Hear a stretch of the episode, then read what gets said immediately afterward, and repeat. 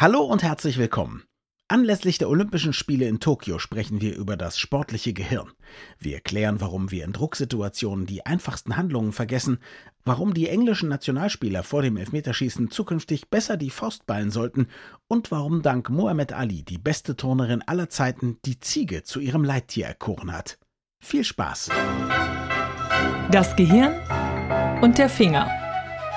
Was in unseren Köpfen und Körpern so vor sich geht. Ein Podcast mit Dr. Magnus Heyer und Daniel Finger. Magnus Heyer möchte mit mir über Olympia und das Gehirn sprechen. Genauer gesagt nehme ich an über die Olympischen Spiele und das Gehirn. Die Olympischen Spiele finden nämlich jetzt gerade statt. Ich weiß es deshalb, weil ich bei Spiegel Online in der App als Top 5 oder 6 Meldungen auf einmal nur Sport hatte und dachte, was ist denn da los? Bin ich in der falschen Kategorie gelandet? Aber nein, es ist wieder Olympiade.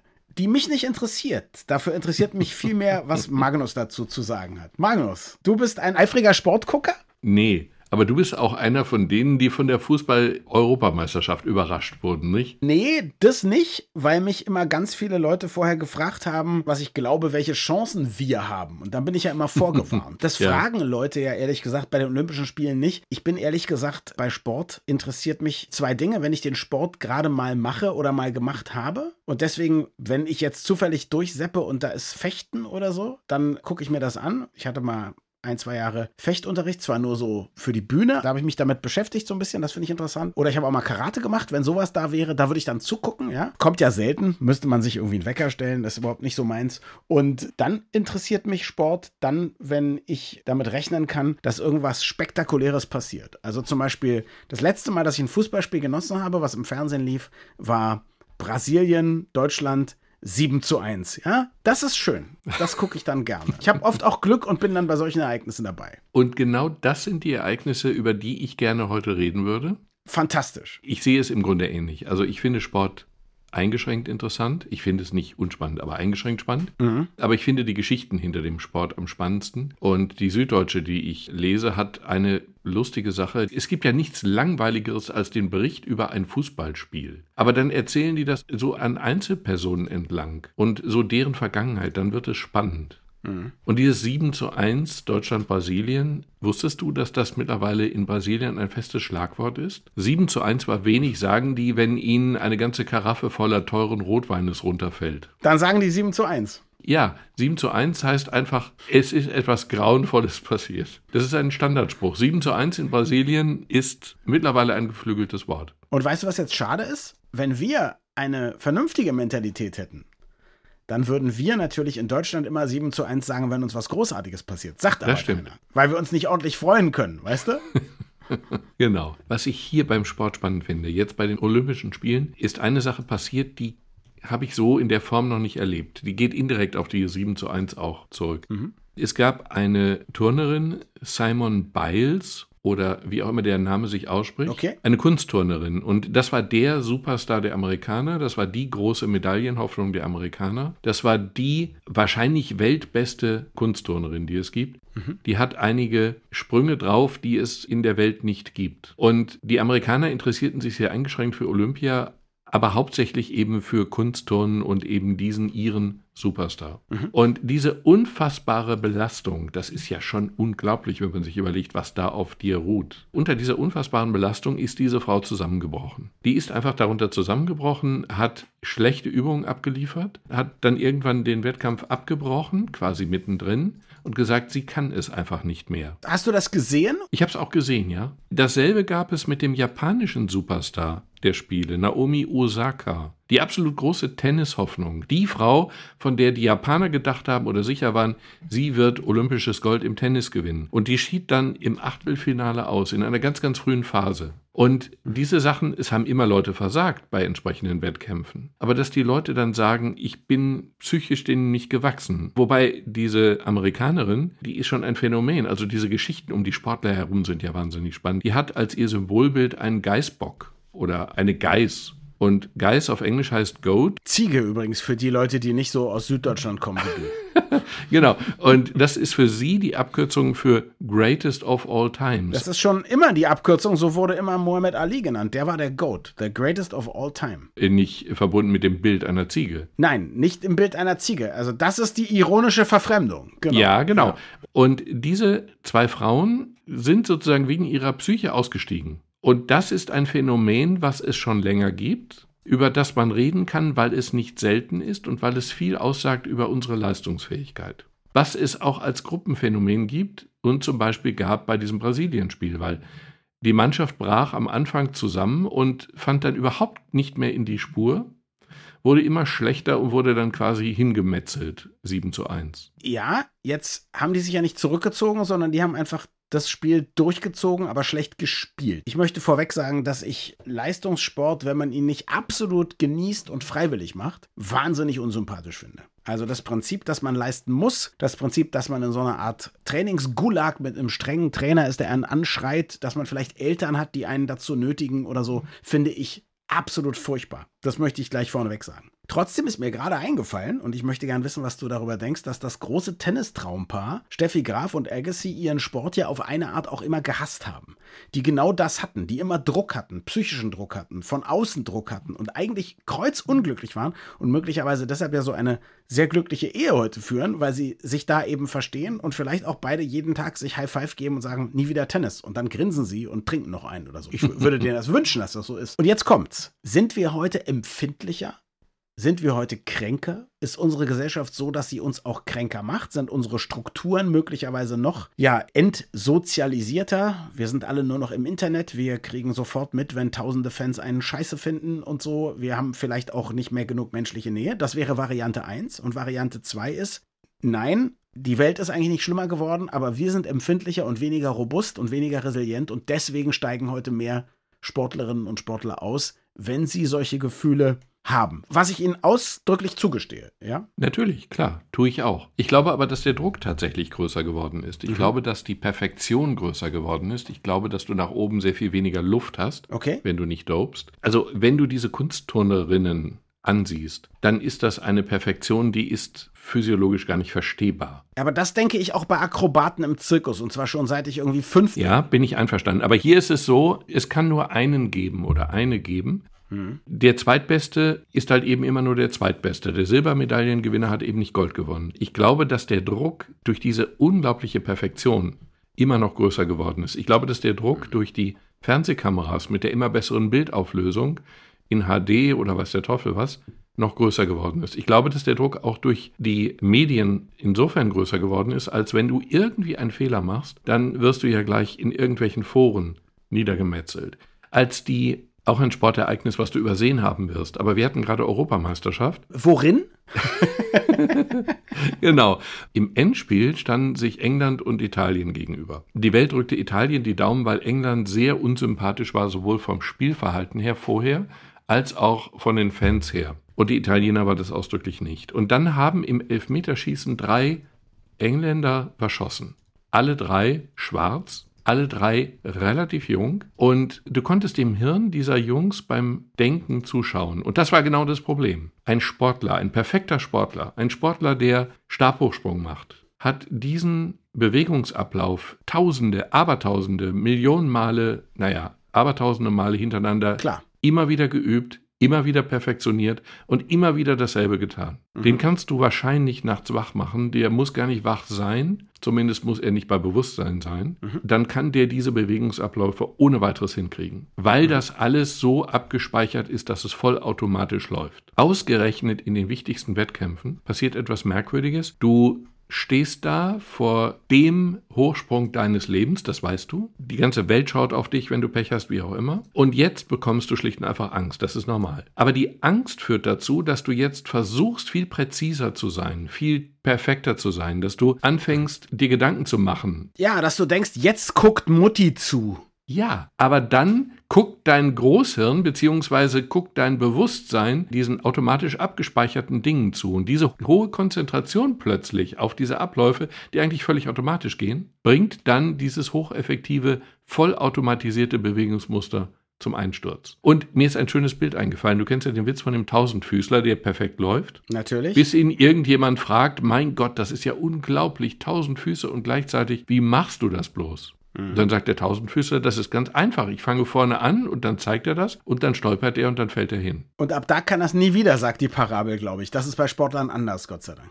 Das ist bei Sportlern anders, aber das ist genau das Phänomen, was bei den Sportlern passiert. Und das kann man sogar im Kopf nachweisen. Aber es ist tatsächlich das Phänomen, dass dann plötzlich ein perfekter Vorgang sozusagen auf eine andere Hirnebene gehoben wird und dann nicht mehr funktioniert. Also, dass es nicht mehr funktioniert, ist ja eine Sache. Ich kenne ein ähnliches Phänomen. Und zwar weißt du ja, viele, die zuhören, wissen es vielleicht nicht, dass ich auch unglaublich viele Events moderiere. Ne? Mhm. Und mein Problem ist, je länger ich das mache, ich unterstelle mal, dass ich besser werde, weil ich natürlich auch viel Routine habe und weiß, wie man bestimmte Situationen handelt, auch schwierige Situationen und so. Gleichzeitig wird der Ruf, den ich zu verlieren habe, natürlich immer wichtiger. So, das heißt, je länger ich das mache, obwohl ich das mehr und besser kann, mache ich mich zusätzlich total verrückt. Bisher ist es noch immer gut gegangen, weil ich ja auch weiß, dass ich das eben ganz gut kann. Aber ich weiß ganz genau, wenn ich es schaffen könnte, mich zu entspannen, wenn ich es schaffen könnte, die Situation leicht zu nehmen oder leichter zu nehmen, wäre ich besser und es würde mir besser gehen. Ich schaff's aber nicht. Ich nehme an, das ist etwas ganz ähnliches und ich frage mich, hast du einen neurologischen Trick? Habe ich. Aber bist du wirklich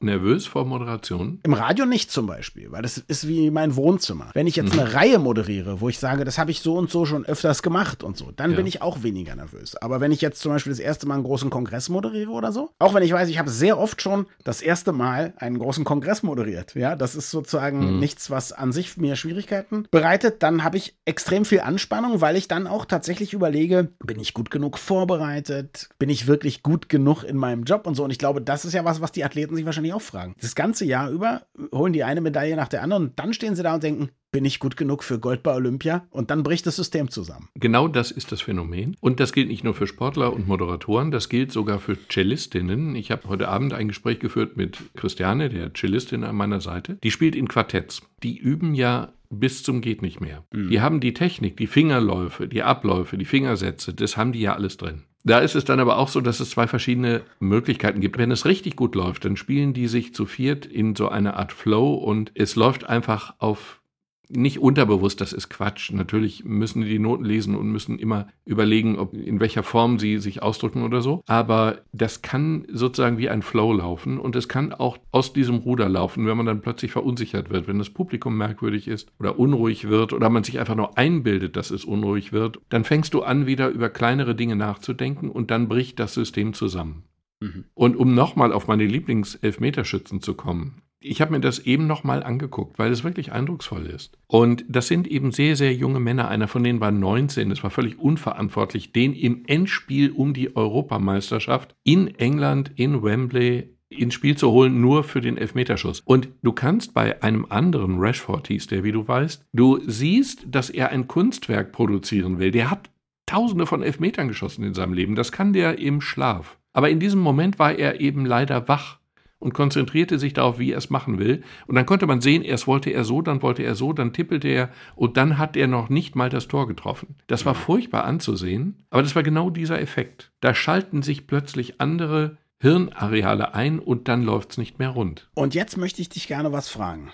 Bitte schön. Erstens, hast du vor, mir diesen Trick heute noch zu verraten, den neurologischen? Achso, ja, genau. Da war noch Und was. zweitens, ist es schon soweit? Ja und ja. Also das eine ist, man kann, wenn man den Leuten ein EEG-Häubchen aufsetzt, das sind diese Glibber-Dinger, mit denen wir Hirnstromkurven aufzeichnen, mhm. dann kannst du sehen, dass in einer solchen Situation, wenn du plötzlich anfängst, automatische Bewegungsabläufe zu hinterfragen, die linke Hirnhälfte sehr viel aktiver wird.